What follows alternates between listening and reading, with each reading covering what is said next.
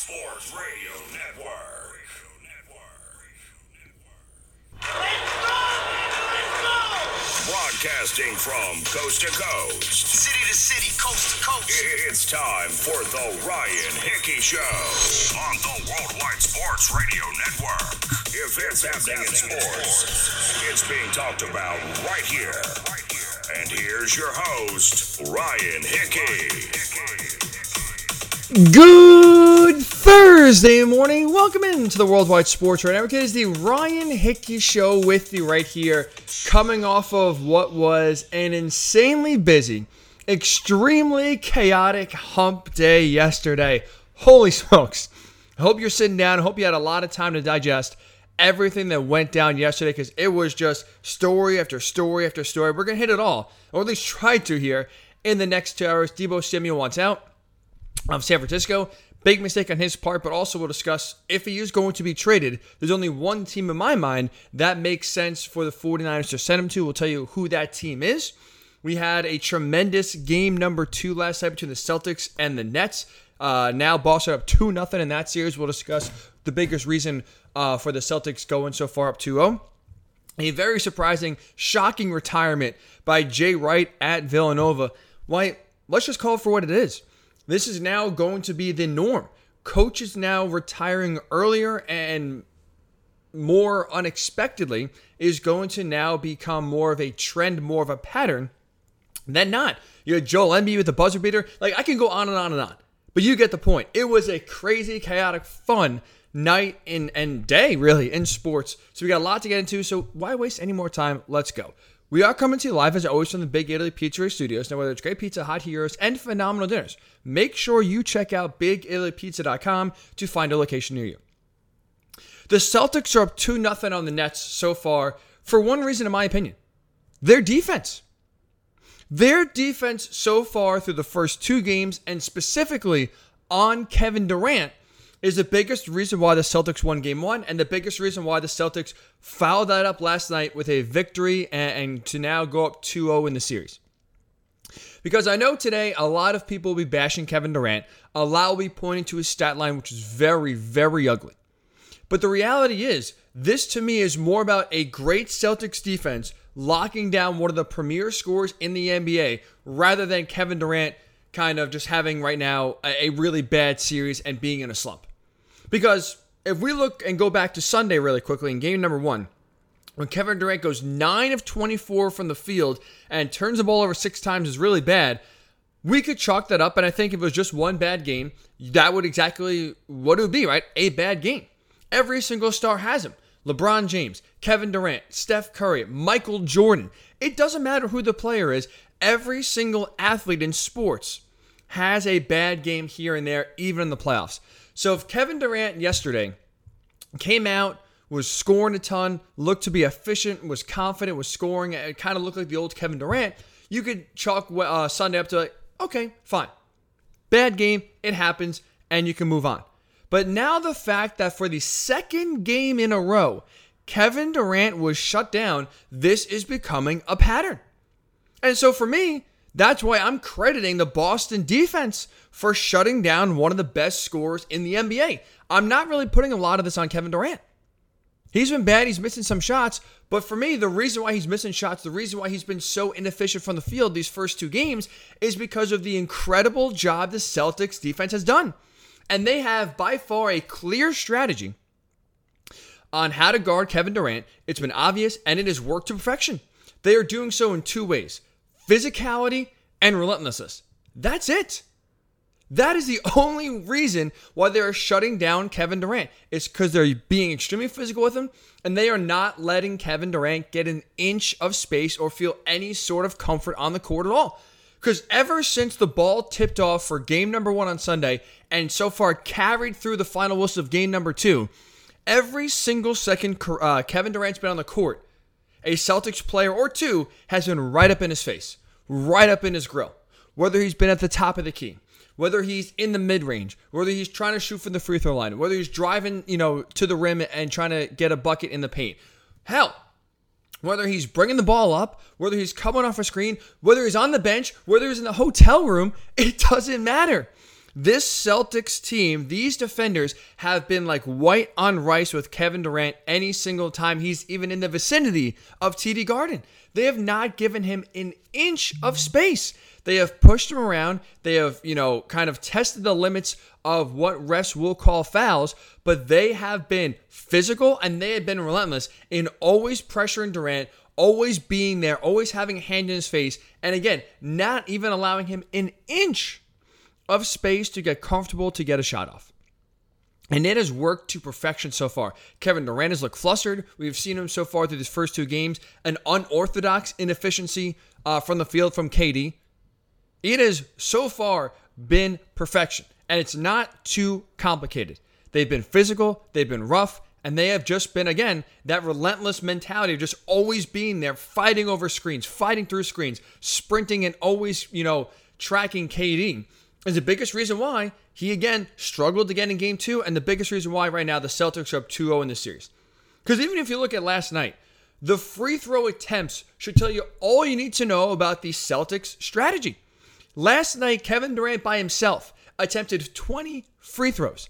Not in the first two games of the series, not as a team, the Brooklyn Nets had 20 free throw attempts. Kevin Durant by himself in game two alone 20 free throw attempts. So, what does that tell you? Again, they are being physical as possible with KD. Even though the refs were calling more fouls in game two than game number one, they weren't letting as much go late as you saw at times in game number one on Sunday.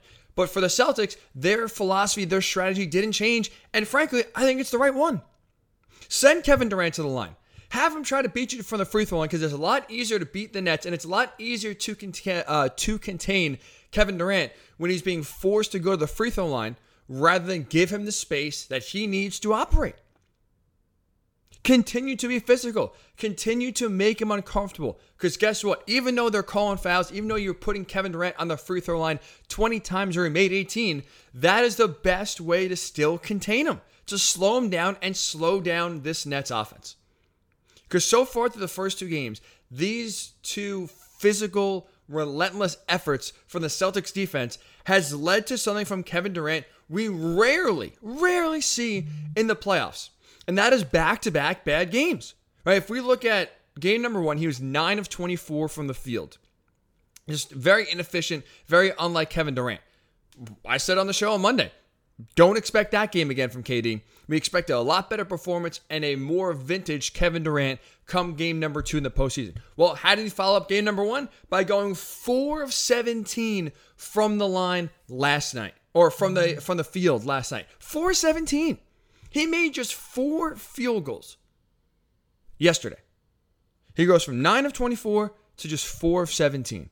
That is the sixth time, sixth time in Kevin Durant's postseason career that is he had two straight games of sub 38% from the field and where he got worse from one game to the next. Kevin Durant, who's been in the NBA for 14 seasons, he has played in 153 pl- uh, playoff games.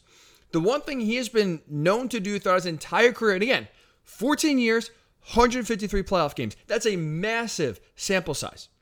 The one thing Kevin Durant has been consistently able to do in his career is bounce back from a bad game. Right? Again, everyone has bad games. And if it's just one game, you chalk it up to that. But we rarely, like I just outlined, see Kevin Durant have a bad game and then get worse the following game. That happened on Wednesday night, coming off of Sunday's uh, tough game. And the Celtics defense deserves all the credit in the world for making Kevin Durant's life hell on the court. Kevin Durant always rebounds from having bad games, and instead of Wednesday, he got worse. The four field goals he made were the second fewest shots from the field he's made in his postseason career. You got to go all the way back to 2011 when he was a member of the Oklahoma City Thunder when they played the, the Memphis Grizzlies. Kevin Durant in that game went 3 of 11 from the field. That is the second worst, or that is the worst game Kevin Durant has had in his career in terms of field goals made in a game. And last night we saw Kevin Durant make four field goals. He went 0 of 10 in the second half from the field. That is, according to ESPN stats and info, the most field goal attempts without a make in a half in Kevin Durant's career. What we saw last night was an historically bad performance from Kevin Durant. But for me, I put a lot of the emphasis on that to the Boston defense. I don't think he's he's playing this bad because he's in a slump. He's playing this poorly because the Celtics defense isn't giving him an inch of space. They've been masterful so far in how they've defended Kevin Durant. And as we've seen, that's a massive issue for the Nets because when Kevin Durant struggles, there's no one else they can consistently rely on to get points, get stops, and help uh, churn out victories. Kyrie, coming off his 39 point unconscious game in game number one, went just 4 13. Couldn't follow up what he did in game one and game number two. Couldn't pick up his teammate in KD, who struggled for a second straight game. Bruce Brown, to his credit, was tremendous yesterday. He was one of those role players the Nets needed to step up in order to have a chance in this series, and he did that to his credit. But also to Bruce Brown, let's call for what it is. He's not a playmaker. He's not someone that can take over a game because he still needs the ball to be facilitated to him. A lot of his points come in the paint uh, and within five or ten feet. Hit a few three, uh, hit a few threes for sure, but for the most part, he is not someone who could create his own shot. Goran Dragic had a nice first half, disappeared in the second half. So the Nets, we talked about their top heaviness going into the series. Why was a reason why I didn't like the Nets in the series, and I did not think they were going to get out of the first round. And we saw their top heaviness for the second consecutive game come back and bite them. Because if they don't have all-time games from KD and Kyrie, there's no one else you can rely on on this team to get you through. And on the flip side, when you look at how the Celtics played yesterday, the Celtics relied on the defense a lot, and that was one of the reasons why they won. But also, they had great contributions from up and down the roster. Like uh, Jayson Tatum, tremendous in game number one. He really struggled in game two. He was just 5 of 16 from the floor. He was missing a lot of shots. He's very inefficient. So it's not like the Celtics had a, this great performance from Jayson Tatum to put them over the top. He really struggled. But what the Celtics do really well and the Nets struggle with is depth of scoring having other guys step up to contribute to when your best player is not playing well or having an off night, you can still win games like the Celtics did last night. Credit J- uh, Jaylen Brown, who stepped up big time, 22 points in the game, including 10 big points in the fourth quarter as the Celtics were making their comeback and eventually took the lead they did not relinquish. But it wasn't just Jaylen Brown because he's, you know, right there with Jayson Tatum, one and one night as, you know, in terms of stars on this team. But you had Payton Pritchard come huge with eight fourth quarter points. Al Horford really stepped up nicely all game long. So you were getting contributions from guys like Payne Pritchard, from Al Horford, other guys on your roster that are stepping up to help you out and bail you out when your star like Jayson Tatum struggles to be efficient from the field like he was in game two last night. Out of the eight players the Celtics had play minutes last night, seven of the eight scored 10 or more points. So again, you have contributions and legitimate contributions from almost everyone on the roster who played yesterday. Boston was able to find a way to win despite Jayson Tatum struggling because they had depth that Brooklyn doesn't have, and they have defense that right now has put Kevin Durant in a blender. That has made Kevin Durant's life hell on earth. But I don't think that's changing. We could sit here and talk about Kevin Durant and his struggles and him needing to be better and needing to make more shots and needing to carry this Nets team. The reality is, the reason why he's struggling has more to do with the Celtics defense, their uh, physicality, every single second of Kevin Durant, uh, always having a body on him, always having a hand on him, bumping him around, making his life hell, and their relentlessness always having a hand in the face, always being right there, not allowing KD, whether he has the ball or not, to have an inch of space to get a shot off. They have been physical, they have been relentless. Those are the two reasons why Kevin Durant has struggled mightily in game one, got worse in game two, and the biggest reason why right now the Celtics are up 2 0 in the series. Their defense. Defense in the NBA still wins championships, and the Boston Celtics so far through the first two games of the series have put on a clinic. And I've showed you that exact reason why. So I'm going with the Celtics here and their defense. I'm crediting their defense. Every single player on the roster, Marcus Smart, Jayson Tatum, Jaylen Brown, Al Horford, everyone has, has been guarding Kevin Durant, and they all have done so to perfection. So I'm choosing to look at this scenario so far in terms of looking at it from crediting Boston's perspective, what they're doing, rather than bashing Kevin Durant and saying, ah, he's just, he's playing terrible. He needs to step up. But how about you?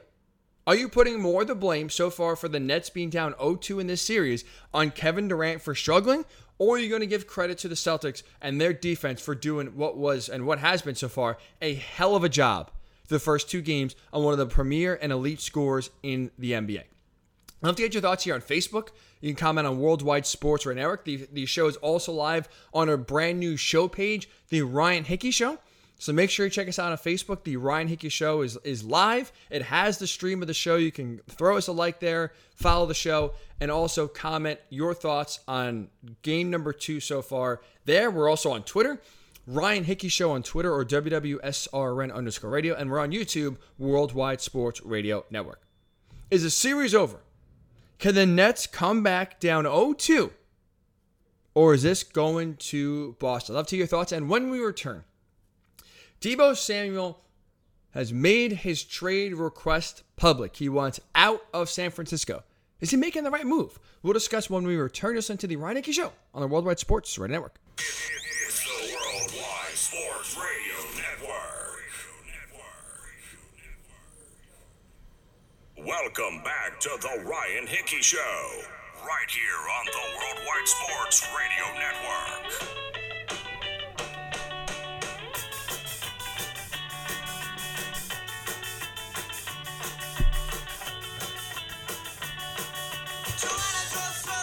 Ryan Hickey Show with you on this Thursday morning on the Worldwide Sports Network. Appreciate you tuning on in and joining us here on this very busy and loaded Thursday.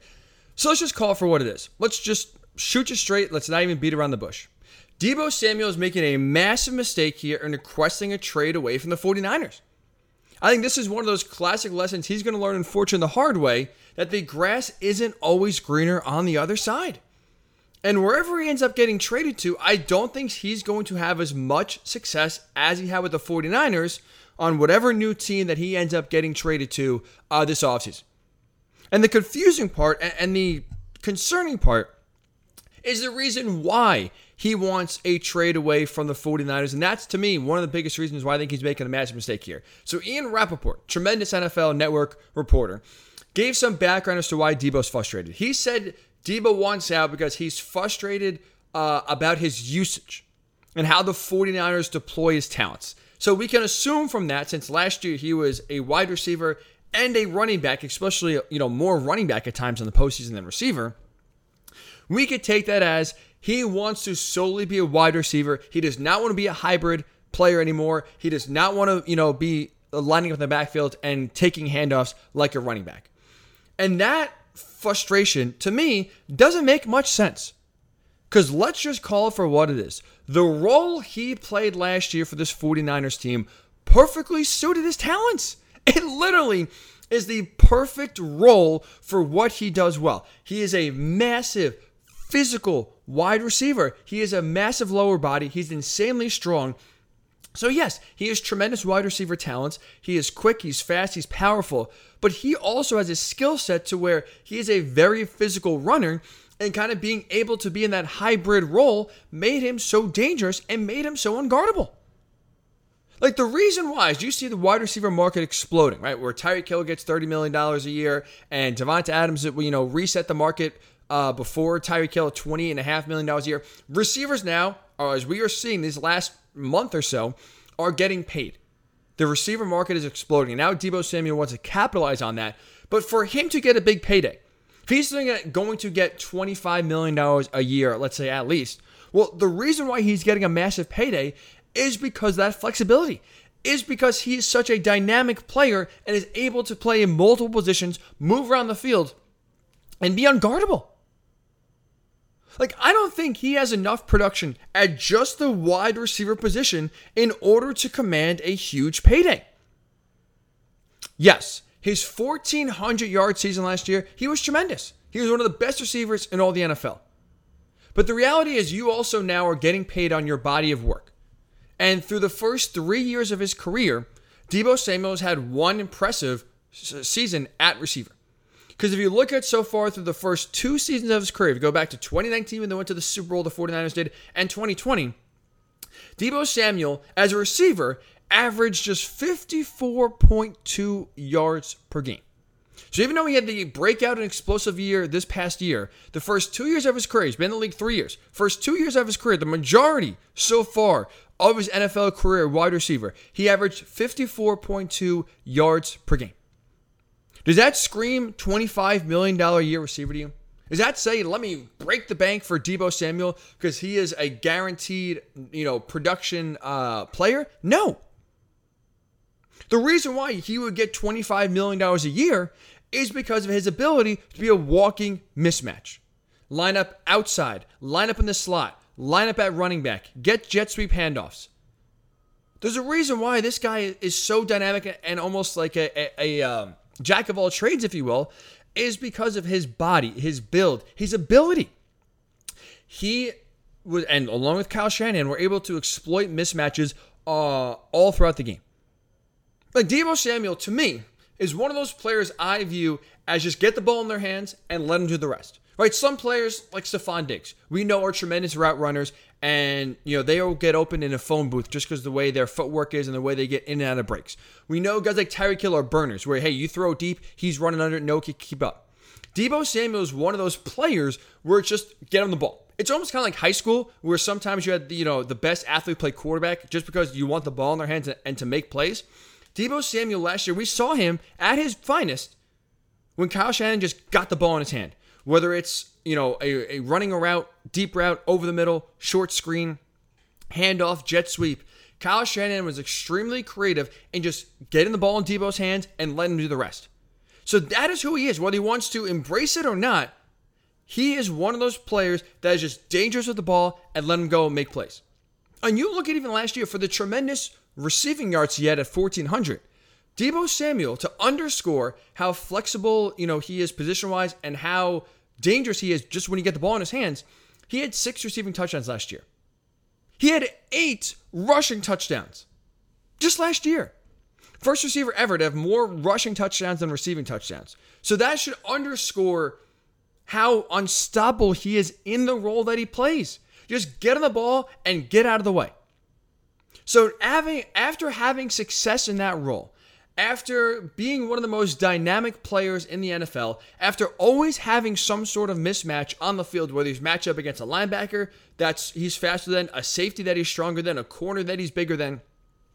Deebo Samuel, along with Kyle Shanahan, the way they deployed him, was able to feast on these mismatches every single play. And now, now, after he had that extremely productive season, after he embraced being a wide back. He basically invented a brand new role and it embraced the name and went with it. He called himself a wide back, half receiver, half running back. He seemed okay with it to me. I mean, we were watching those games. Did he ever look disgruntled that he had the ball in his hands? That he was getting a handoff? Didn't look like it to me. When you call yourself a wide back, you say, oh no, I'm not a receiver, I'm a wide back. Seems like you're pretty okay with how you're being used.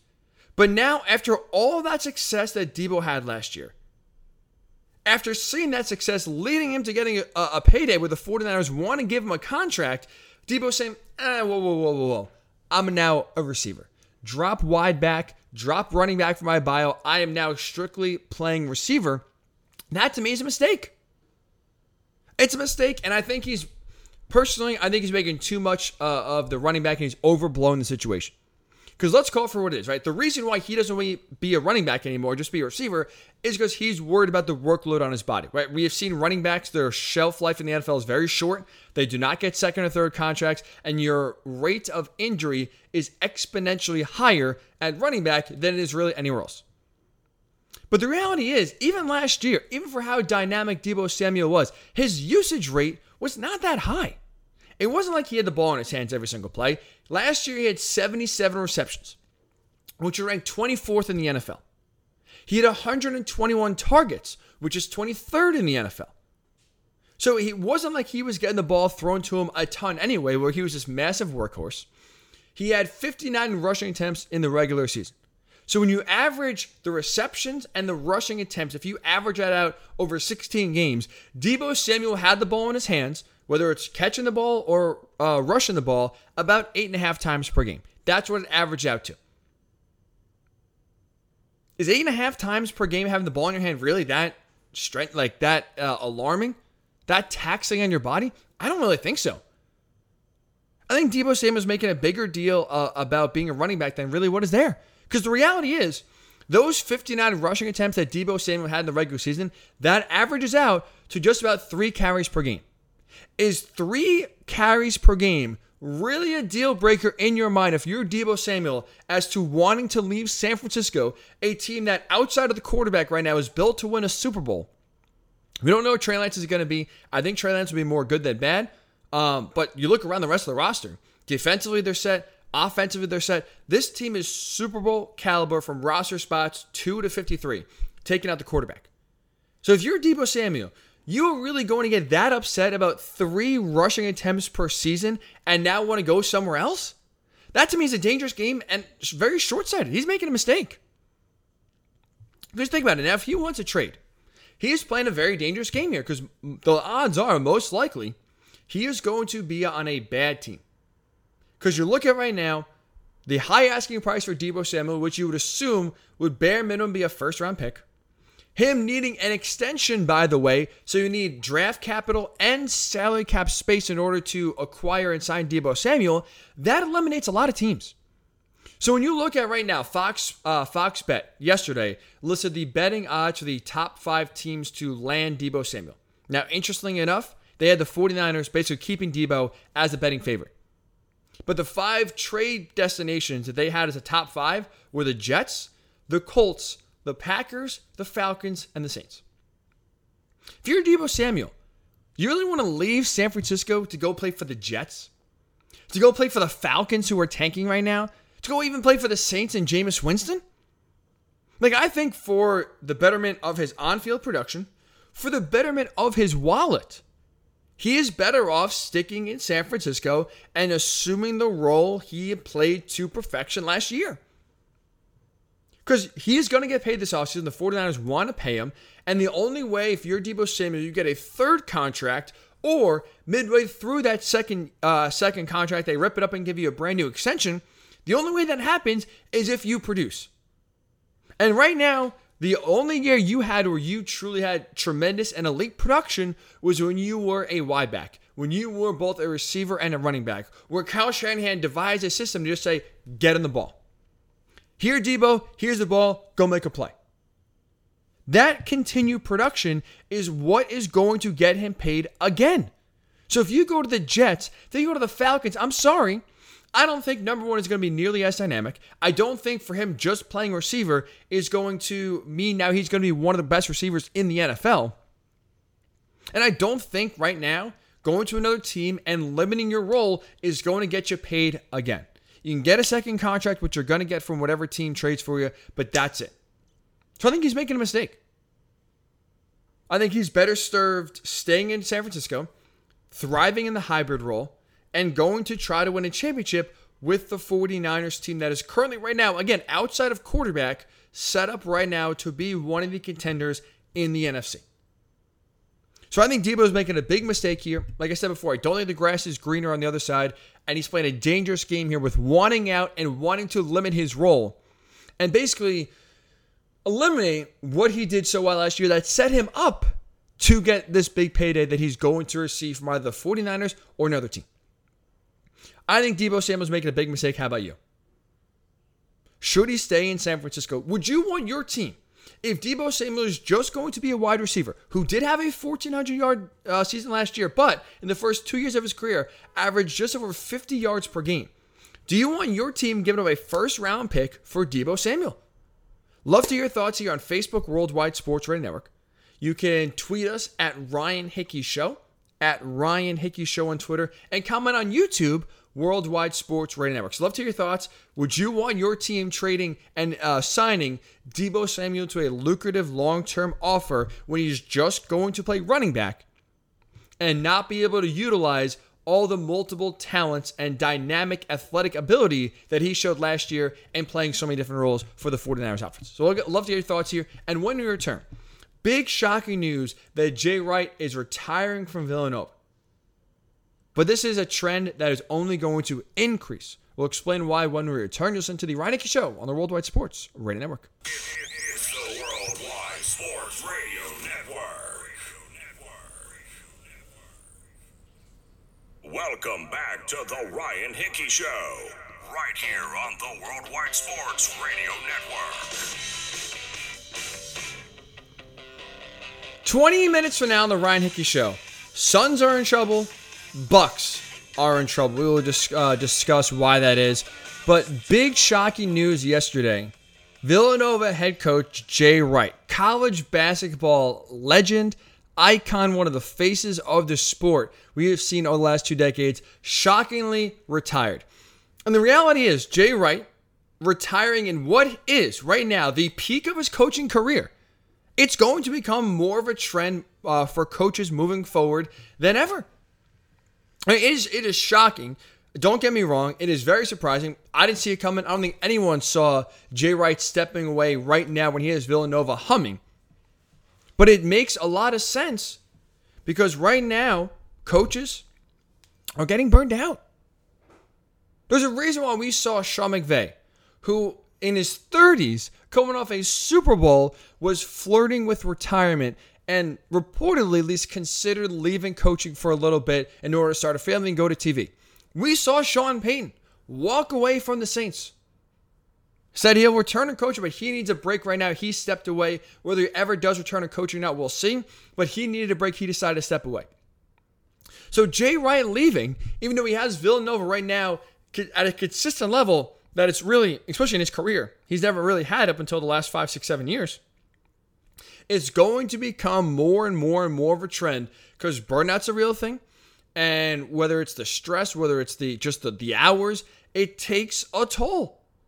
And with the money being as high and as great as it is, walking away earlier has never been easier.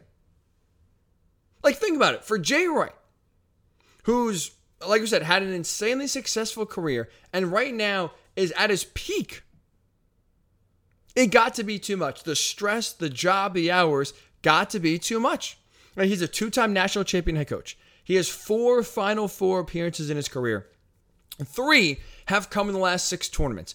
Villanova has had a, is a program right now that has been one of the most consistently dominant programs within the last decade.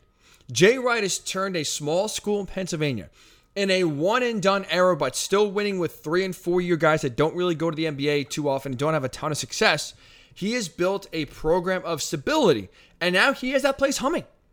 Like we have seen in sports, especially in college sports with recruiting and it being kind of easier to get kids once you build something, once you build it, Sure, sustaining it is almost kind of the easy part because now when you build a culture of winning, when you have consistent success, kids want to go play for that. And Jay Wright has built himself, uh, built Villanova up into one of those blue blood programs where kids want to go play for.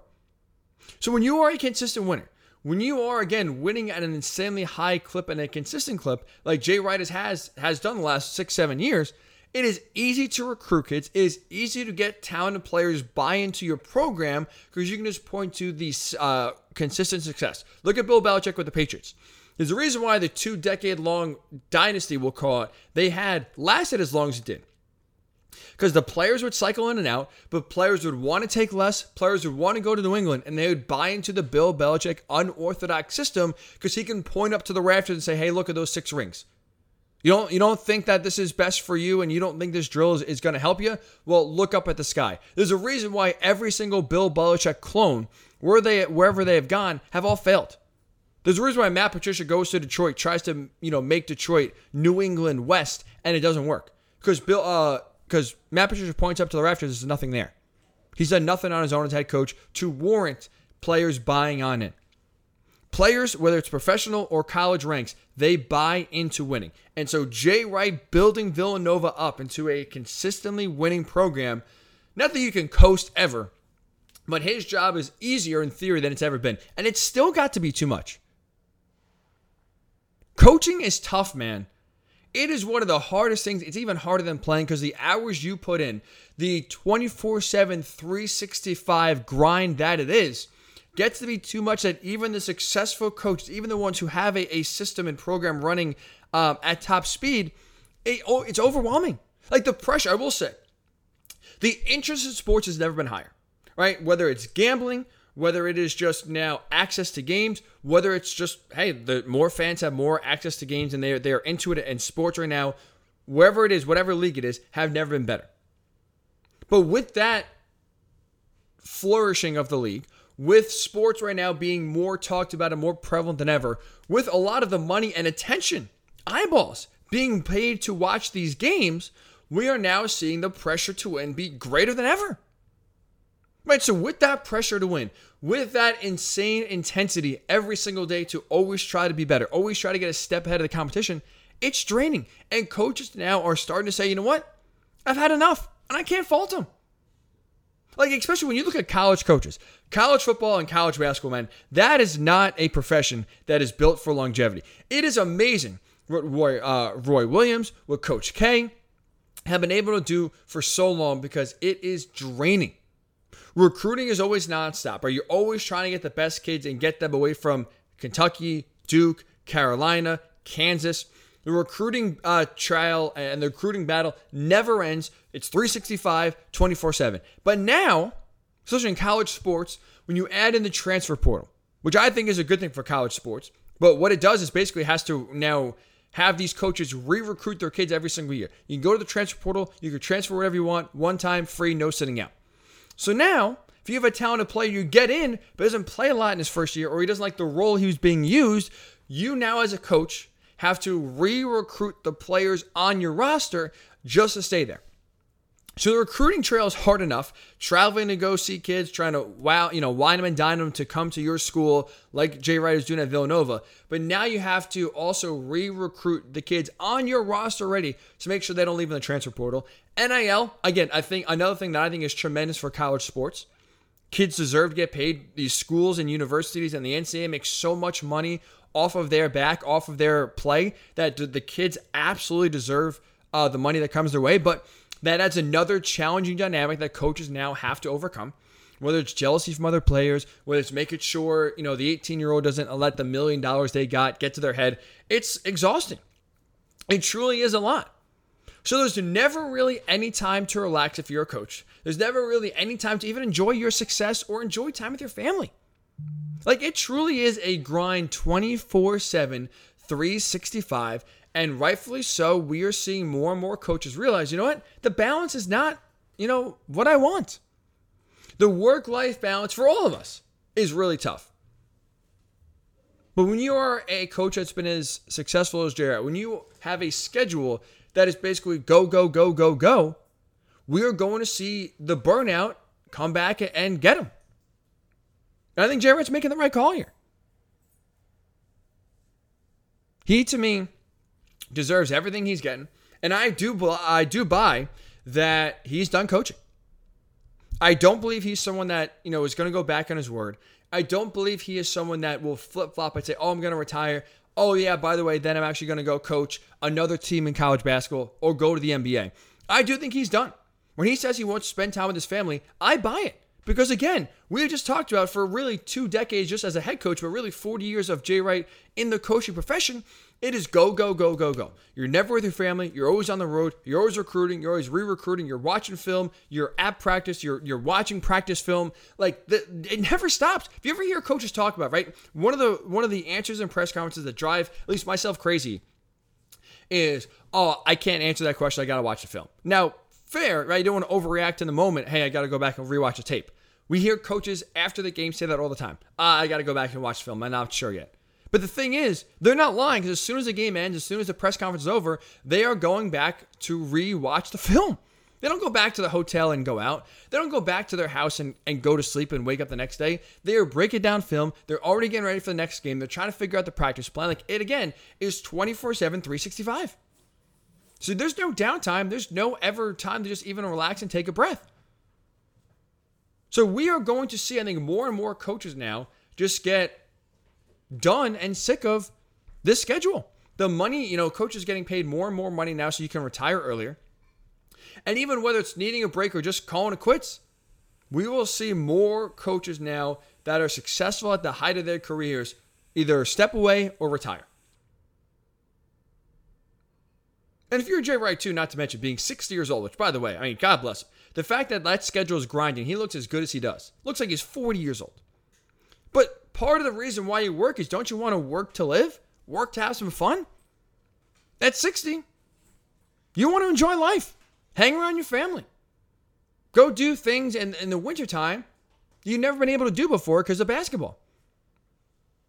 You want to be able to work and have a successful career, which Jay Wright has absolutely done, but you also want to have fun doing it. So credit to you, Jay Wright. An insanely successful career is now hanging up at Villanova. I don't think he's going to coach again. I don't think he's going to the NBA. I don't think he's going back to college basketball. I think he is true to his word. He's not someone that I think that would make a decision like this and just walk it back or use retirement as a way to get out of Villanova in order to take a different job. I think he is truly done. I think he's going to enjoy life. We'll see him definitely on a TV set for sure. He is going to be living the life now for the rest of his career. I am jealous. Congrats to you, Coach Jay Wright. Insanely successful career. And one of by far the best coaches we've ever seen in college basketball. I do want to mention one thing here as we wrap up hour number one of the Ryan Hickey Show, and that was the insane, incredible performance from Joel Embiid last night as the Sixers take a 3 0 lead on the Raptors. Dropped 33 points, and it's the game winning turnaround three with just 0.7 seconds left in overtime to give the Sixers the victory. Now, I will say this because Joel Embiid basically took the same shot twice. He ended with the game tied in regulation, decided to take a step back fadeaway three and although it's a tiny bit different, basically had the same exact shot later in overtime. Number one, I give Embiid a lot of credit for taking that shot again. Now they didn't have a lot of time on the shot clock, so it's not like he just you know dribbled there and, and that was a shot that he wanted. But the reality is, he takes a lot of credit to throw that shot up after missing it and doing it again. But for Embiid, the one thing I will say, he made the shot, all the credit to him. 33 points, dominant, 6 up 3 0. They're going to go to the second round of the playoffs. My upset pick of the Raptors taking on the Sixers in the first round is dead. It's dead. But for Embiid, the one thing I will say is when you are seven feet, when you are dominating down low in the first two games the way he has against the Raptors, where they had no, at one point, basically Nick Nurse had no option but to just foul him, just hack a Shaq. But not because Joel Embiid's not making free throws, is because they just can't stop him down low. I want to see Joel Embiid with the game on the line in regulation not settle for a step back fadeaway three pointer. You're seven feet, you're dominating down low, do it. That shot at the end of regulation does bother me. I will be honest. Now he made up for an overtime again, and, and he made a, a, three. So credit to him, and you know you can shove it where the sun don't shine. At least my opinion. But for the Sixers going forward here, you need Embiid in those situations to be driving down low, go to the basket, use his physicality and his frame to finish the job. Settling for a step back three pointer is a massive, massive win for the Raptors If you're Nick Nurse, I'm sure he'll tell you that every single time. Even though Embiid hit the shot, even though there's little time on the shot clock, that's a shot you will prefer for Embiid to take literally every single time. To his credit, he made it. Congrats. But how you draw it up if you're Nick Nurse on defense is exactly how it played out. You want him taking a fadeaway three pointer at the buzzer, and you want him taking a turnaround three like he took in overtime.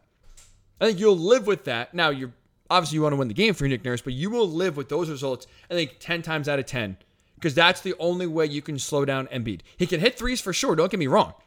He's a very good three point shooter, he spreads the floor well. But with his size, with the ability for him to dominate down lows he has the first two games, you want to see him use that frame and, and go to the well one more time.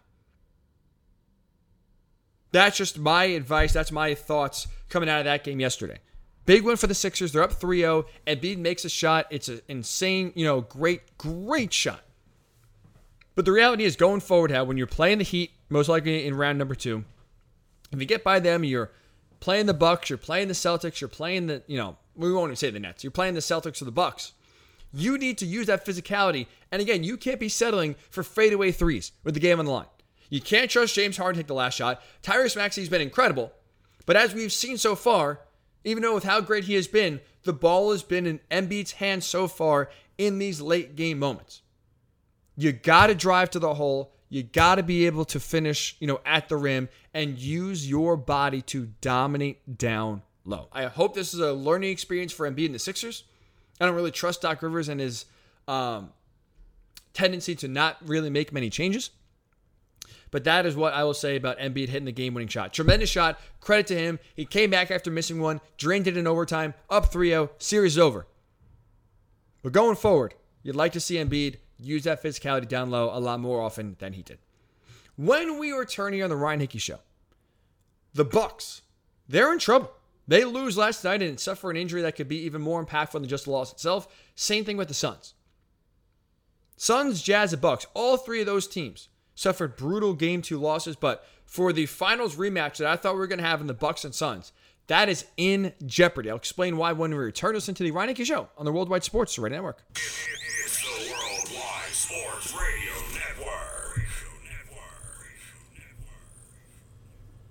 Welcome back to the Ryan Hickey Show, right here on the Worldwide Sports Radio Network.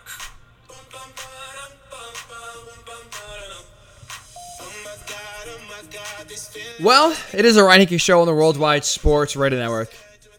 My pick before the NBA playoffs started, I mean, to be honest, most people's pick before the NBA postseason started was that we were going to get a finals rematch of Suns Bucks in the NBA finals. I had the Suns winning and winning their championship.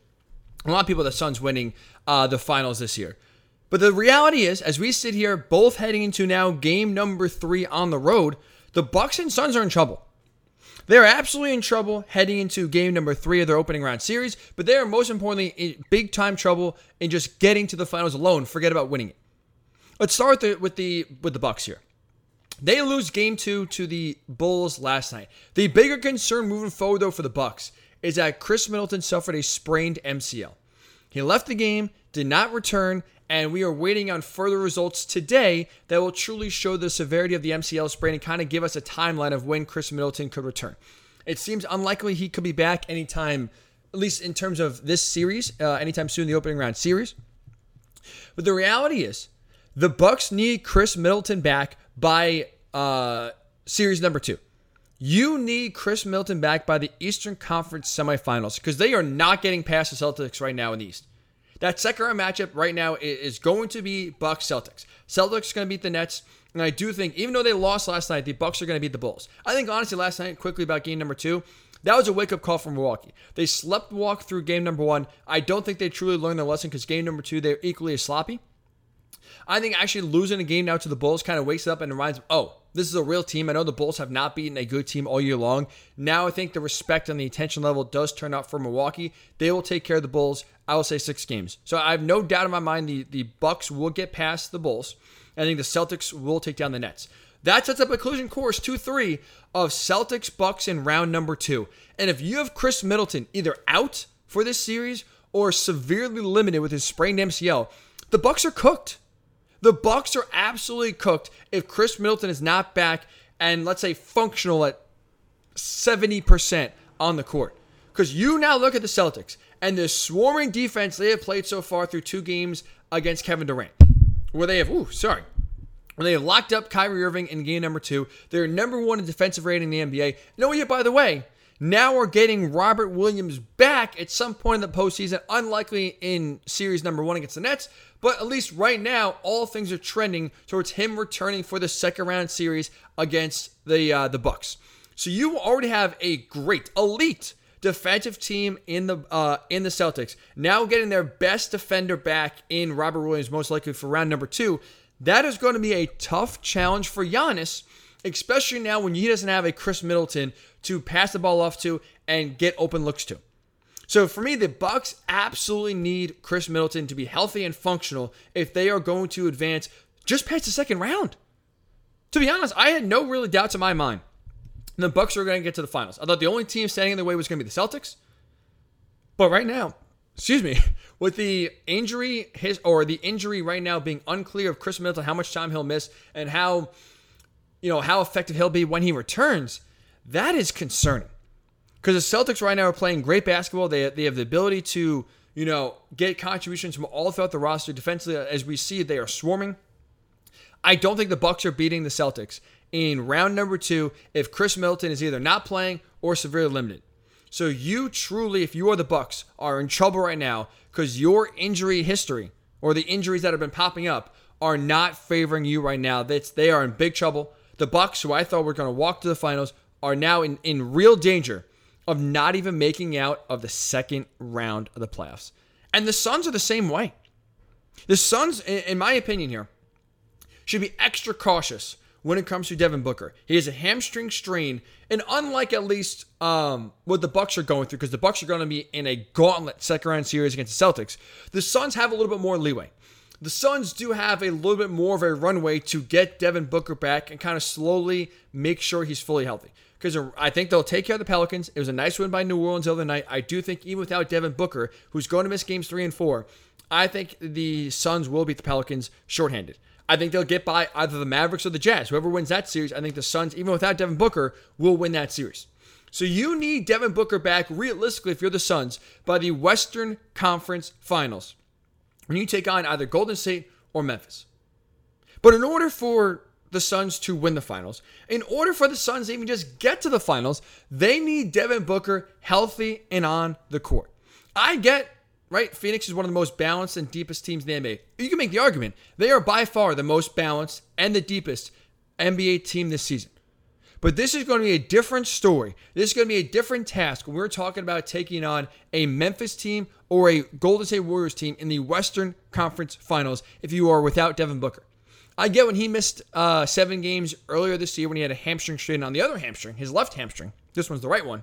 Last year, or earlier in the year, I should say, he had a hamstring strain on his left one. He missed seven games. The Suns were five, five and two. When Chris Paul missed 15 games with a fractured thumb, the Suns went 11 and 4. Right, so they have won games in the past when guys like Devin Booker and Chris Paul missed time. Again, deep balance. But we are now talking about the playoffs. I think it's a different animal. And you are looking at these two teams in the Grizzlies and the, and the Warriors that are playing some of their best basketball. And I don't think right now, if you are without Devin Booker in in the in that Western Conference Finals against either the uh, the Grizzlies or the Warriors, I don't think the Suns are winning. I don't. So it's imperative right now. The biggest thing these Suns have to do is be cautious with Devin Booker and take your time. I would absolutely hold, hold Devin Booker out even longer than he should be in order that when he returns, he is fully healthy. The hamstring injuries, as we know, are always fickle, right? The last thing you want to do with a hamstring injury is rush a player back and only have him hurt it more. According to Woj, right, he said uh, that the hamstring strain that Devin Booker suffered is mild. He's expected to miss at least games three and four in New Orleans, but we're going to find out kind of more uh, as we go along here. But for me, if I'm the if I'm the Suns, even though it's a mild hamstring strain, my number one goal is to not make that injury worse. So I'd be extra cautious. I'd hold him out of the rest of the series against this uh, Pelicans, no matter what. And I'd frankly hold him out even w- well within or even all of the second round series against either the Jazz or the Mavericks. Because I would, right now, again, your finals hope, your ability to win a ring is contingent upon Devin Booker's health. We saw how unconscious he was in game two before he got hurt. He could take over a game, and he is that star the Suns absolutely need. But if you rush him back and he gets hurt and now is out for the rest of the postseason, they're not being the Grizzlies and they're not being the Warriors. Like you look right now, the Warriors, it's I know it's short. It's a two game sample size. The opening round of the playoffs is just getting underway. We're not even a week into the postseason. The Warriors, though, to their credit, through two games, have been the hottest team in the playoffs so far. Steph is back, coming off the bench. He looks like he has no rust. He barely looks like he's injured. Klay is hitting threes again. Jordan Poole picked up right where he left off in the in the regular season. He averaged 26 points per game when Steph was out. Steph comes back, and now Jordan Poole is even more dynamic and more efficient with another splash brother on the court. This Warriors team is very, very, very dangerous. And the Grizzlies, I know they had a rough game one, but game two, I think, truly showed you who they are. This is an extremely good defensive team. They have playmakers all throughout the court. They live in the paint. They can score. They can defend with the best of them. This to me is a Grizzlies team that's going to be a hell of a matchup for the Suns. And if you are taking on either the Grizzlies or the Suns in the Western Conference Finals without Devin Booker, Suns are not winning. I get they've been balanced. I get they have tremendous scoring all throughout the roster. I get they have floated when Devin Booker's missed time early in the year and when Chris Paul's missed time early in the year. But we are talking about now taking on a red hot Warriors team or a very deep and hungry Memphis Grizzlies team without your best scorer in the postseason. I think that is truly where you would feel the hurt if you're the Suns. So take your time with Devin Booker. Your priority number one should be make sure this hamstring injury doesn't get any worse. Take your time, hold him out the rest of this Pelican series. Hold him out either even in series number two against either the Jazz or the Mavericks. Because let's call for what it is. If the Jazz do win this series, I do not trust them at all against the Suns, even shorthanded. I think the Suns would win that one. We've seen the Jazz multiple times now in the playoffs lose to shorthanded teams they shouldn't. And the Mavericks, Luka Doncic should be coming back maybe by game four, possibly by game three is a long shot. But the reality is, though, is that Luka Doncic, even when he does return, is not going to be 100%. That calf strain still seems to be bothering him, and who he might not be 100. He's 100%. He probably won't be 100% throughout any point in the playoffs going forward. So you can, for the Suns, beat a Mavericks team with a banged up Luka, and you can beat a Jazz team without uh, Devin Booker. You're not beating though the uh, the Warriors. You're not beating the Grizzlies, and you're not beating the Bucks or the Celtics if you make it to the finals without Devin Booker. It is imperative that Devin Booker is healthy for this team, which is why I would take my time. Extra rehab, extra rest, and even if he's ready to go, let's say, let's just say game two of the next round, he's ready to play.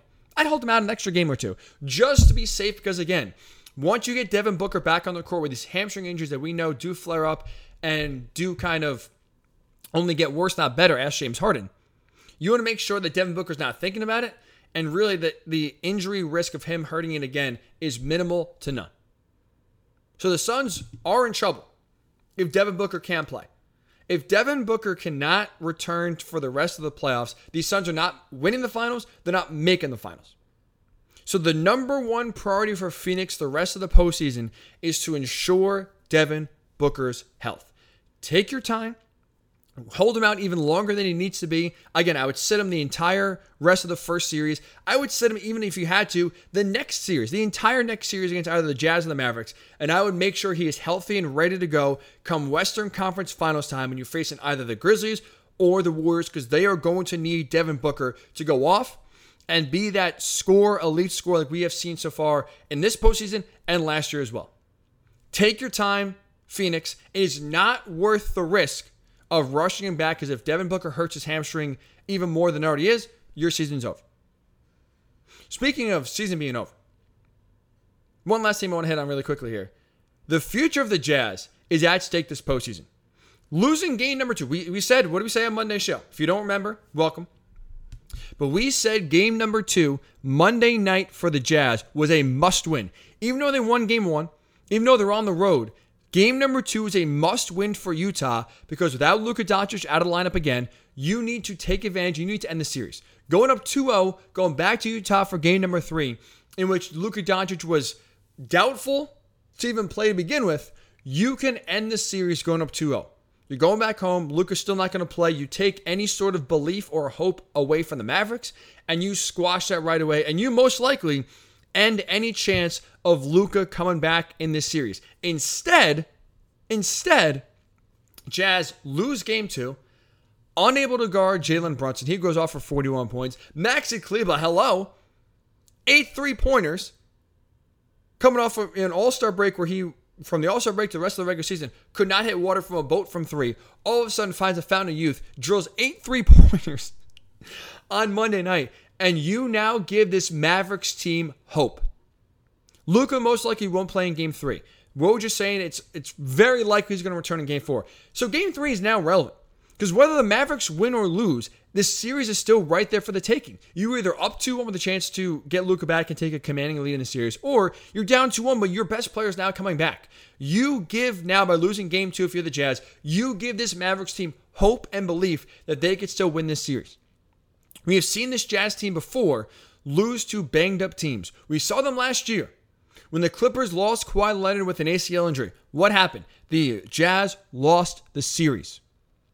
So if you lose again, if you now end up losing this series to a banged up Mavericks team who didn't have Luka Doncic for at least, we believe, three games, and when he returns, I'm even still skeptical, uh, skeptical about how impactful he'll be. You, I think, are going to set up your team for having massive changes this offseason.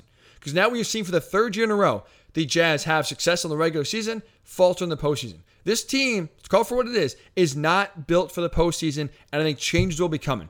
We've already seen Quin Snyder's name rumored for replacing Gregg Popovich with the Spurs whenever he retires, rumored to be, you know, uh, in the Lakers head coaching search. If you're Quin Snyder, I think he's he's top six, seven coach conservatively in the NBA. I think he's a great coach. But you kind of throw your hands up and say, you know what? Nothing else I could do. The roster, the way it's constructed, is just not built for postseason success. So you could lose potentially Quin Snyder this offseason if you lose to the Mavericks in the first round. You can open the door for Donovan Mitchell forcing his way out and either trying to blow up the team to get rid of Rudy Gobert or him saying, you know what, I'm done. Get me out of here. I want to go elsewhere. This is going to be, I think, the offseason from hell if the Jazz can't win at least this series, bare minimum this series. And opening the door, which they did by losing game two, could set themselves up for a, a just humiliating first round exit. Game two is a must win. They absolutely did not win and did the one thing they could not afford to do lose. Give the Mavericks hope, which now they have. So I'm curious your thoughts here. Bucks dealing with an MCL injury to Khris Middleton. Suns dealing with a hamstring injury for Devin Booker. Can either the Bucks or the Suns still make the finals if their stars are either not playing or compromised for injury? Love to hear your thoughts. What is the futures? How how big how much trouble, easy for me to say, good thing I don't get paid to talk for a living. How much trouble are the Bucks in uh, and the Suns in right now? Love to hear your thoughts. Facebook Worldwide Sports Radio Network. You could tweet me at Ryan Hickey Show on Twitter, Ryan Hickey Show, or comment on YouTube, Worldwide Sports Radio Network. As a reminder, the 10 o'clock hour is always sponsored by LC Designs. Charcuterie boards are perfect for all occasions, so make sure your guests are happily fed with some delicious and aesthetically pleasing charcuterie boards made by Lauren Clark. So make sure you check out lcdesignsnyc.com. lcdesignsnyc.com for more info. She ships, so it's not just a New York City local only event. She ships nationwide. So make sure you check out lcdesignsnyc.com for more information. When we return, we hit on Deebo Samuel and his future before. I think it's a massive mistake that he wants out of San Francisco.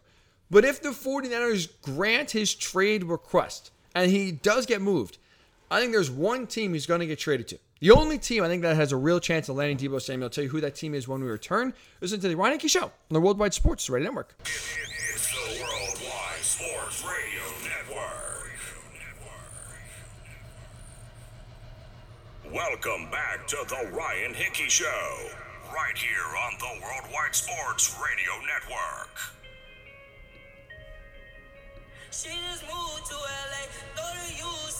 Sometimes, as you welcome back into the Ryan Hickey Show, you gotta watch what you wish for, right? Sometimes, whether the grass is not always greener, you don't always really, when you go through with a request, it doesn't really work out the way you think.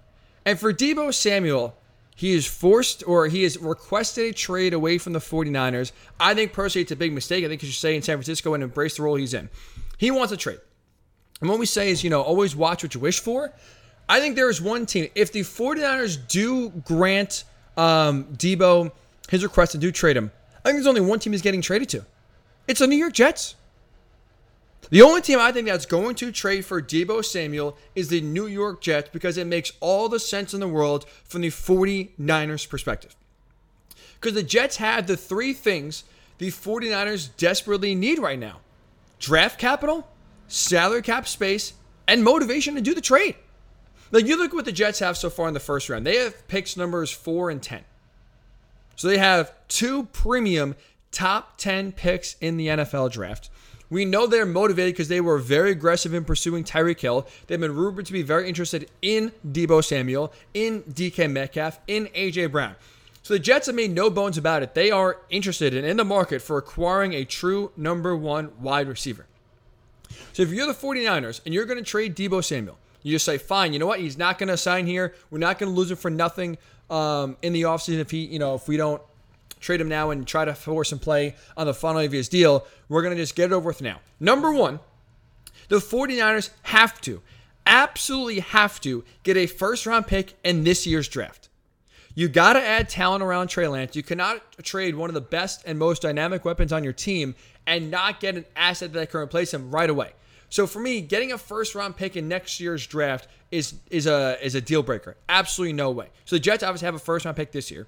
But teams like for me the Colts, for example, who don't have a first round pick this year, who I've seen, you know, rumored and at least betting wise, odds wise, near the top of the teams that are listed to get Deebo Samuel, you absolutely, if you're the 49ers, cannot trade him to the Colts because you cannot wait a year for a first round pick. You don't have one of your own. You got to get a first round pick this draft in order to get some weapons around Trey Lance immediately to have him have the best chance of succeeding. Trey Lance is going to have a lot of pressure on him, fair or unfair, coming in with a Super Bowl roster, coming, you know, into a team that was led by Jimmy Garoppolo, had his deficiencies, and still got this team to an NFC title game. There's going to be high expectations for Trey Lance coming in right away. So you want to make that transition as easy as possible for him. Well, in doing so, get him a good receiver, a good wow, weapon he can use to either hand the ball off to or throw the ball to. You can do that by getting a first round pick in this year's draft. So that's why for me, getting the Jets have who have picks four and ten is the perfect tra- uh, trade partner for the 49ers because you get a top 10 pick, which you don't have. And now you, I think personally, maybe this is just me. Like I, I try not to inject my feelings too much into how I think teams will act, but I'll be honest here. If you're the 49ers, do you really want to send them to the best uh, scenario possible where, where Deebo's going to have a lot of success? I wouldn't. Like the 49ers, at least according to reports, want to keep Deebo Samuel in San Francisco and want to pay him to stay in San Francisco. But Deebo is the one that wants out. He is upset about the way he's used, and I guess he is done playing running back. So if you're the 49ers, you exactly aren't the ones that are willing and ready to part with Deebo. But if he if you grant his wish, I don't think John Lynch would and should want the best for Deebo, frankly. So if you are John Lynch and the Jets come offer, you know, come calling for the number 10 overall pick, not only do I think that's the best pick you're going to do, like the Jets are not going to offer you number four. I don't think the Falcons are going to give you pick number eight, for example. Number pick number 10, I think, is going to be the highest you could possibly get for a player like Deebo Samuel. But not only that, you're trading Deebo to a worse situation. Like Deebo, you want to leave? If I'm John Lynch and I'm Kyle Shanahan, and Deebo comes to me and says, I want out of here. I don't like the way I'm being used. Even though I was dynamic last year, I'm done. I'll be pissed. And you know what? Fine. Here's a dose of your own medicine. You want to leave? Have fun with the Jets. We're trading to New York. You're going to the Jets. You have no idea what Zach Wilson's going to be. The Jets, maybe they're heading in the right direction, but as we know, for the last two decades, had just been a total dumpster fire. Deebo, have fun there. Have fun going to Mike LaFleur's offense. See if he can use you anywhere near as good as we, we used you the last few years. Let me, t- you know, see how your production is. I would feel extra petty if I'm John Lynch to where the Jets come calling, 100%, I'm in. I'm in. Trade him to the Jets and say, Deebo, enjoy New York. You think you had a good year. You enjoyed the success. We went to a Super Bowl and we went to another AFC, uh, NFC title game. Go have fun playing with the Jets. Go get your money, but go where a lot of players' careers go to rot. I wouldn't trade him to a good situation. I would not trade him to the Packers. No way in hell. Who I don't care how desperate the Packers are. I don't care if they give you three first round picks, to be completely honest. I would not trade Deebo Samuel to a team in the NFC, and specifically a team that is ready to win now. I don't want to see, if I'm John Lynch, and you don't want to trade Deebo in the first place, but now you feel like you kind of have to, I don't want to see him have success. Call it petty. Call it, you know, being a, having a loser mentality. Sorry. That's the way I would operate. So trade him to the Packers. I think would be the best case scenario for Deebo Samuel. He's going to get paid. He's going to be on an uh, instant Super Bowl contender. He's going to play with Aaron Rodgers. He'll have a lot of fun. Well, that not only hurts the 49ers because now you're going to see a guy you trade away have a lot of success, but also, too, you are in direct competition with the Packers. I know you beat him in the playoffs last year. I know you beat him in the playoffs with Davante Adams last year, but you don't want to make a team you are in direct competition with any better. I don't think even going to the AFC and the Chiefs makes a lot of sense either for the um, for the 49ers. Even if they give you a first round pick, it's in the 30s. I think they have picks either 29 and 30 or 30 and 31. I totally forget, but they have back to back late first round picks that the Chiefs do. So you're picking late in the first round. Don't want to do that. You're sent to a situation where you can flourish. I don't think you want to do that. To me, the only team that makes sense for the 49ers to trade Deebo Samuel to is the Jets. Maybe the Lions. The Lions won't give you pick number two. Maybe you'll get pick 32, but that is a situation where he will not have success, and that is for sure. In Detroit, you don't have to worry about Deebo Samuel come back to haunt you in the NFC if he's in Detroit. According to Rapoport, the Lions are interested in Deebo Samuel. But the Jets make the perfect and make the most sense for the 49ers. They have a premium pick. They can give you pick number 10. So that's the highest draft pick you're going to get. They have the salary cap space in order to sign Deebo Samuel to an extension. They have the motivation to get Deebo Samuel. So the price, I don't think they'll they'll budge at um, in terms of getting that wide receiver. And not to mention, again, you would feel pretty good if you're John Lynch and Kyle Shanahan. If you send Deebo Samuel to the Jets, he will not have nearly the same amount of success that he had in San Francisco. And the team around you know him with the Jets will not be as competitive or as good uh, for the next few years. So you can feel good if you're John Lynch and Kyle Shanahan of saying, fine, Deebo, you want to, you know, try to force your way out. You want to be upset that basically we helped transform you into this dynamic wide back player that you embraced. And now you basically want to turn on us and say, you're done? The, the exact skill set, the exact role that you played that is helping you get $25 million a year at least. Now you're saying you, you're done with that? You're done with us or you're done with that? Screw you, man. Go play with the Jets. Go tell me how Zach Wilson is. Go tell me how Robert Saleh is the head coach. Go trust Joe Douglas. Go play with that defense. I and go to oh by the way, go to a loaded AFC where there's seven or eight teams right now that are Super Bowl contenders that are way better than the Jets maybe ever will be with the talent they have on their roster right now. Good luck, Deebo. Go have fun in New York. Go count your money, but also remember, you will not have nearly the same amount of success either on the field in your individual production or in wins as team success that you're having right here in San Francisco. I would absolutely go full petty if I'm John Lynch and trade him to the Jets in a heartbeat. I would not trade him to the Packers. I would not trade him to the Chiefs. I would not trade him to the Colts because they don't have first round pick this year. I would not even trade him to the Saints that's a good roster outside of Jameis Winston. You have Michael Thomas, you have you have Alvin Kamara. That's a you know that's a team that is a quarterback away from being a legitimate Super Bowl contender. I would not send Deebo there. Again, I would not send him anywhere in the NFC, maybe outside of the Lions, just because you know there's no shot in hell they'll be competitive anytime soon. I would send him to the AFC.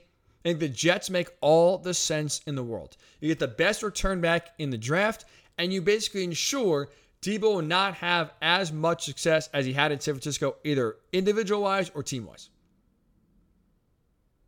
It may sound petty, it may sound low, it could be a loser mentality, if you will. But I think the what John Lynch and Kyle Shanahan should do and will do is trade Deebo to the Jets. We know the Jets want a receiver. They're interested in him for sure. They'll give him all the money Deebo wants. They'll listen to his demands. Now, the Jets are in a spot of no leverage, so if Deebo says I'm only playing receiver, the Jets are only going to play Deebo receiver. So he'll get everything he wants, money wise, role wise, and the 49ers will get a top 10 pick and basically send uh, Deebo to a team where a lot of free agent, a lot of draft picks, hopes go to die. Just the way the way it's been. Maybe the Jets are actually going to turn this thing around, but it's one of those things where I'll believe it when I see it. Jets right now are a mess.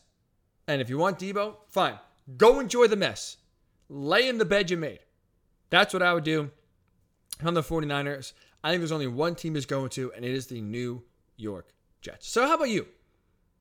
Where do you think Deebo is getting traded to? Where is the landing spot for Deebo Samuel? Is it the Jets? Is it the Packers? The Chiefs? Where would you send Deebo Samuel? And on the other side, I'm curious if you're a team, if you're a fan of the other 31 teams in the NFL, do you want your team trading for Deebo? Would you be okay with your team getting a first round pick plus signing him to a lucrative contract extension to only be a wide receiver? Would you do it? Would you feel good about giving Deebo Samuel a fat extension, only play receiver, and give a first round pick? Love to hear your thoughts here on Facebook Worldwide Sports Radio Network. Tweet me at Ryan Hickey Show, Ryan Hickey Show on Twitter or YouTube Worldwide Sports Radio Network. When we return, I do want to hit on the Celtics' tremendous defense, locking down Kevin Durant. Who deserves more credit? Is it the Celtics defense or is it just Kevin Durant crap in the bed? We'll discuss when we return. this into the Ryan Hickey Show on the Worldwide Sports Radio Network.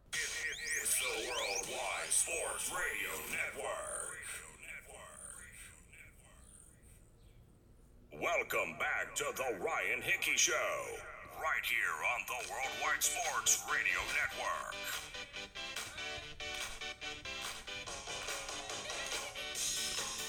Ryan Hickey back with you here on the Worldwide Sports Radio Network. All right, game number two goes to Boston. They're up 2 0 in this series.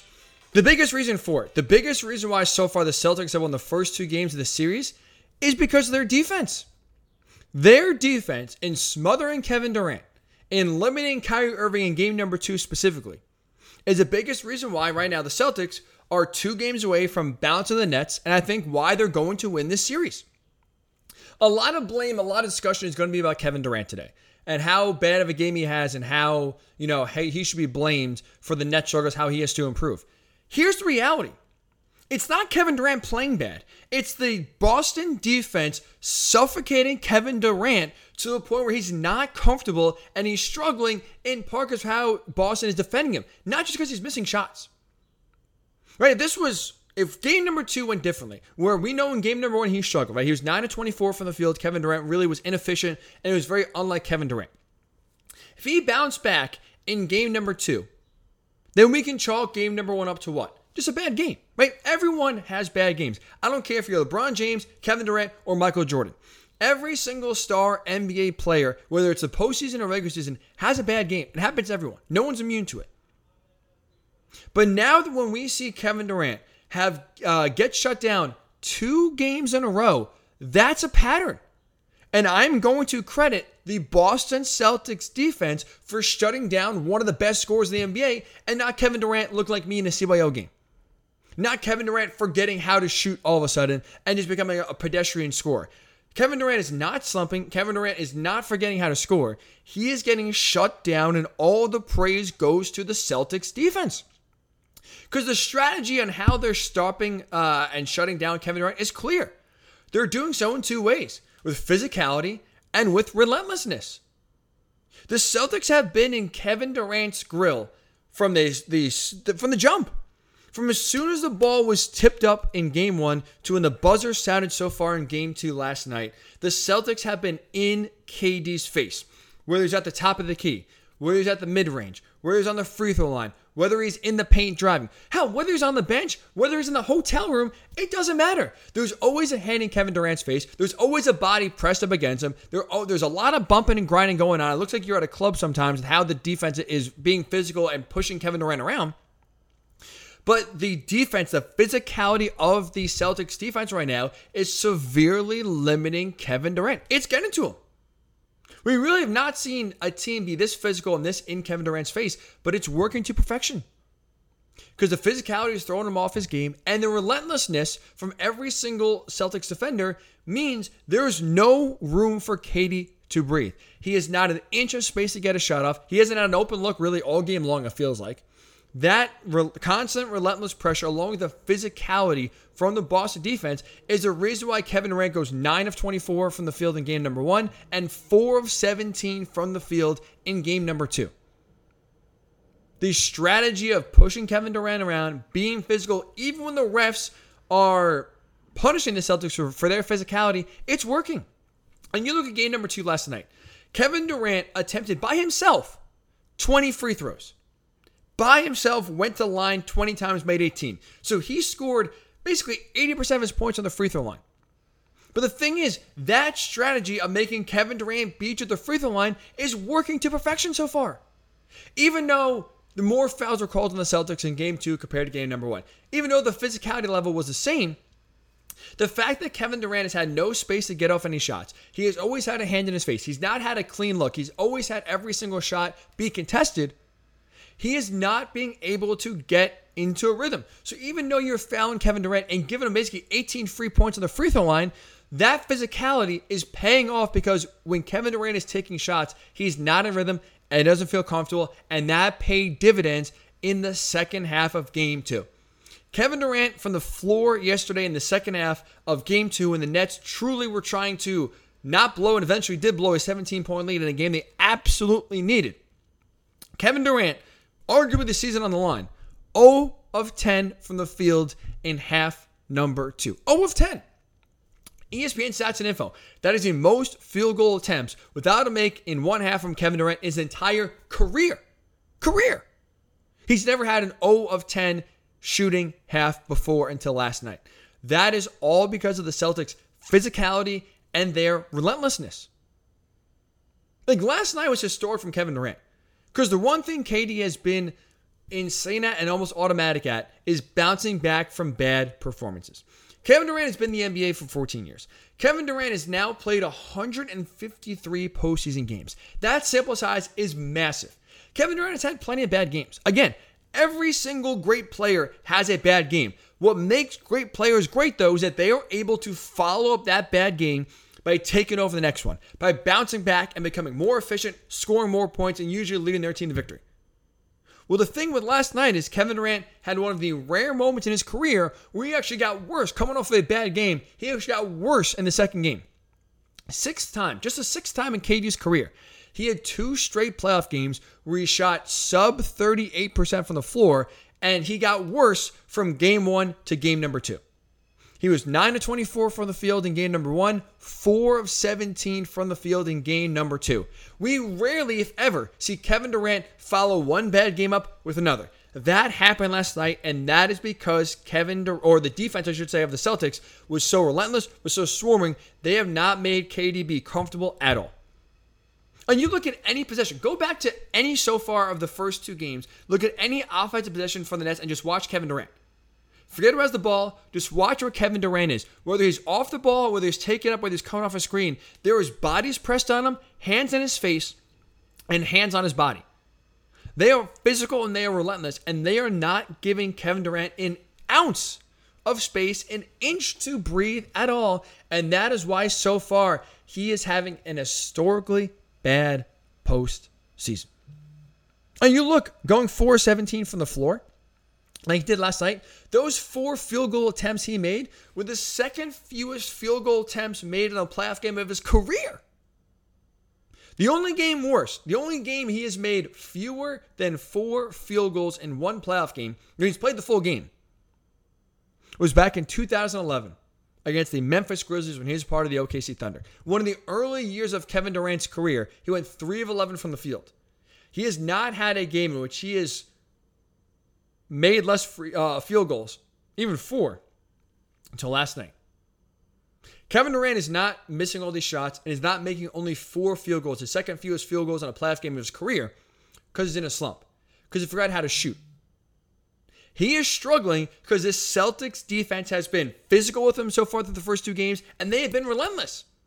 Every single time KD has stepped on the floor. Hell, I think even when he's been on the bench, there's someone face guarding him and not allowing him to be comfortable get any space. There's been no space for Kevin Durant to operate. He's always had a, a, physical, whether it's a body on him, a hand on him, a hand in the face. Every single shot he has has been contested. He's turned the ball over in part because the Celtics are pressed right up against him. They have identified a strategy of not giving Kevin Durant any space. And if you got to put him on the free throw line 20 times and have him make 18 like it happened in game two, so be it. It worked. Kevin Durant from the free throw line is not going to beat you.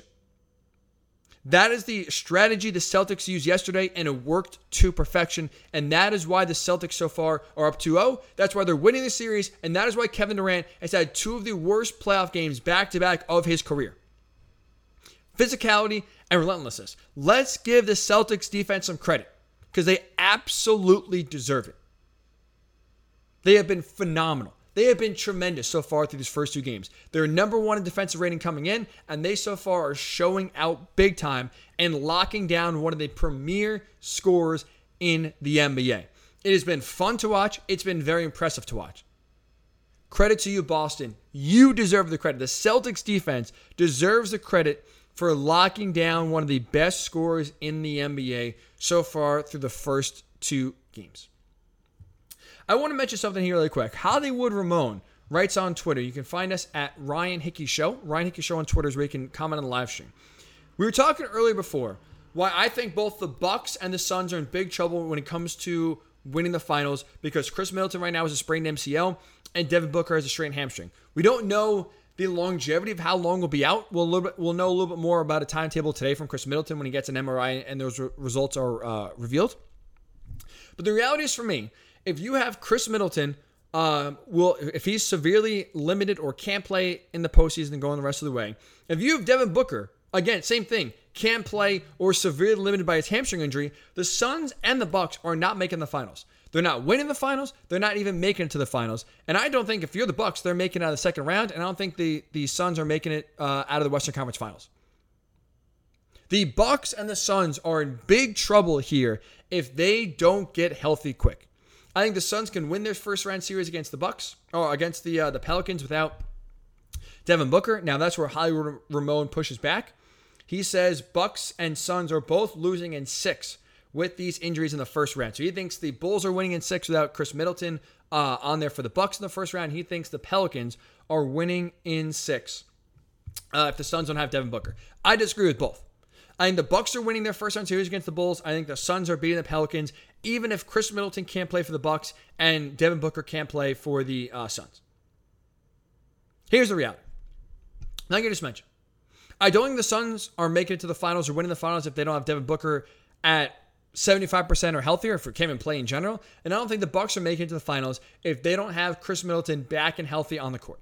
I don't even think the Bucks are beating the Celtics around number two if they don't have Khris Middleton on the court healthy and effective.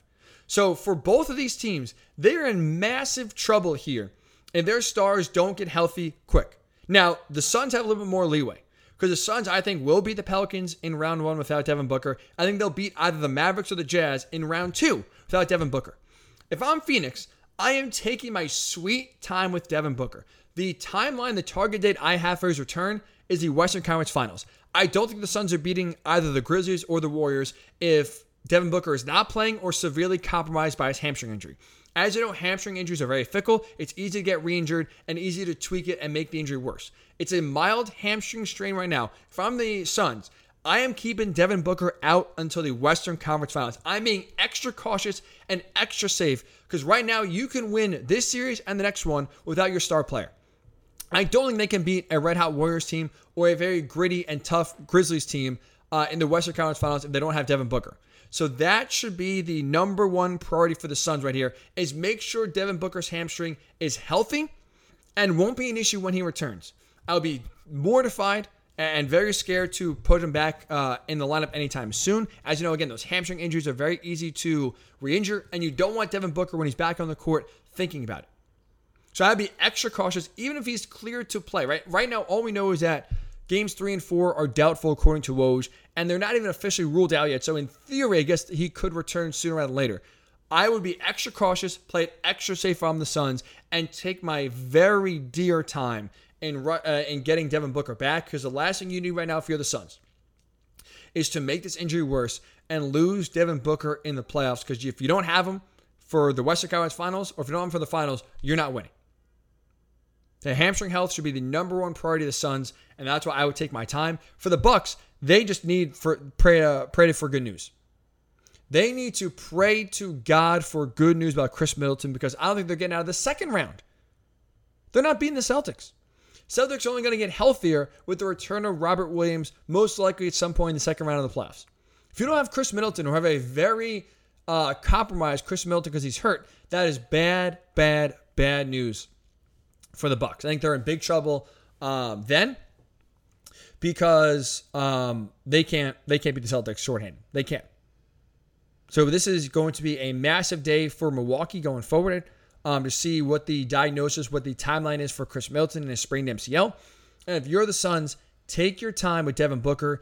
Don't rush him back because if he's rushed back, your season's over. And he gets hurt again, your season is over. I just want to quickly hit on one last thing before we wrap up on the Ryan Hickey show, and that is the future of Deebo Samuel. If the 49ers do grant Deebo Samuel his request and do trade him, there's only one team I think the 49ers trade Deebo Samuel to. It's the New York Jets. The New York Jets, I think they're the only team Deebo is going to get traded to because they have the draft capital, they have the salary cap space, they have the motivation to get Deebo. They have the number 10 overall pick, which I think is the best first round pick the 49ers would get in a Deebo Samuel trade.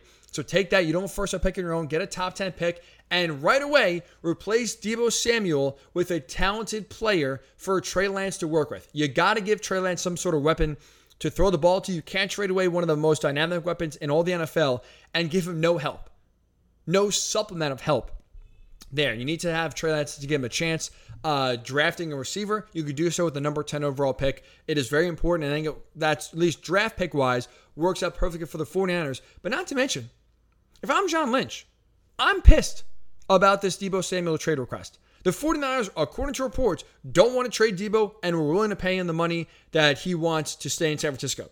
So if he's saying, screw you guys, Deebo is to the 49ers, I know your system helped get me paid, but now I'm out and now I don't want to do what helped make me successful anymore. If I'm John Lynch, I'm not feeling happy about it, and I'm not rewarding Deebo Samuel by trading him to a team like the Packers, trading him to a team like the Chiefs or the Ravens or the Saints, teams that he can have success with. I would trade him to the Jets and basically say, you got what you wish for. Have fun in New York. Get your money. Don't have a lot of success on the field. And good luck now going to a dumpster fire organization that for the last two decades has been unable to figure it out. I would take my chances with the New York Jets not being able to figure it out in uh, in a conference that is better than ever. I would say Deebo, fine. Go have fun in New York. Go deal with that circus with the Jets. And instead of going to a Super Bowl contender like the Packers will have instant success, the Chiefs will have great success, the Ravens will have success. I would honestly feel petty if I'm John Lynch and not want to trade him to a situation where he can have immediate success right away. So that's why, for me, the Jets make all the sense in the world. You can get the number 10 overall pick. You get a first round pick, you get help for, for Trey Lance in the draft, and you send Deebo Samuel to a situation that is way worse than what he was just in with the 49ers. Make him rethink all of a sudden wanting to leave a Super Bowl contending team in the 49ers to go to the Jets. To get paid to just be a wide receiver, but go, you know, go play for the Jets who are most likely to be in third place this year at best in a loaded AFC. Have fun in New York, Deebo. We won't miss you. See you later. Hugs and kisses, John Lynch. That's what I would do. It's petty, sure. But if you're if you're frustrated, you don't want to see the guy you trade away have instant success and always be reminded of that trade. So that'll do it for this edition of the Ryan Hickey Show right here on the Worldwide Sports Radio Network. I appreciate everyone who tuned in and made us a part of your Thursday morning. It's a very busy and loaded Thursday morning, so we do appreciate you joining us here for a little bit on the Worldwide Sports Radio Network. We will be back on Monday. We'll get you set and ready to go for the NFL draft one week away. One week away from today is the first round of the draft, so we'll get you all set up and ready to go with a draft preview show. Plus, obviously, hit on some NBA playoff action as well on Monday. So, between now and then, have a great, tremendous, fun weekend. As always, stay safe, stay sane, and we'll talk to you on Monday right here on the Worldwide Sports Radio Network.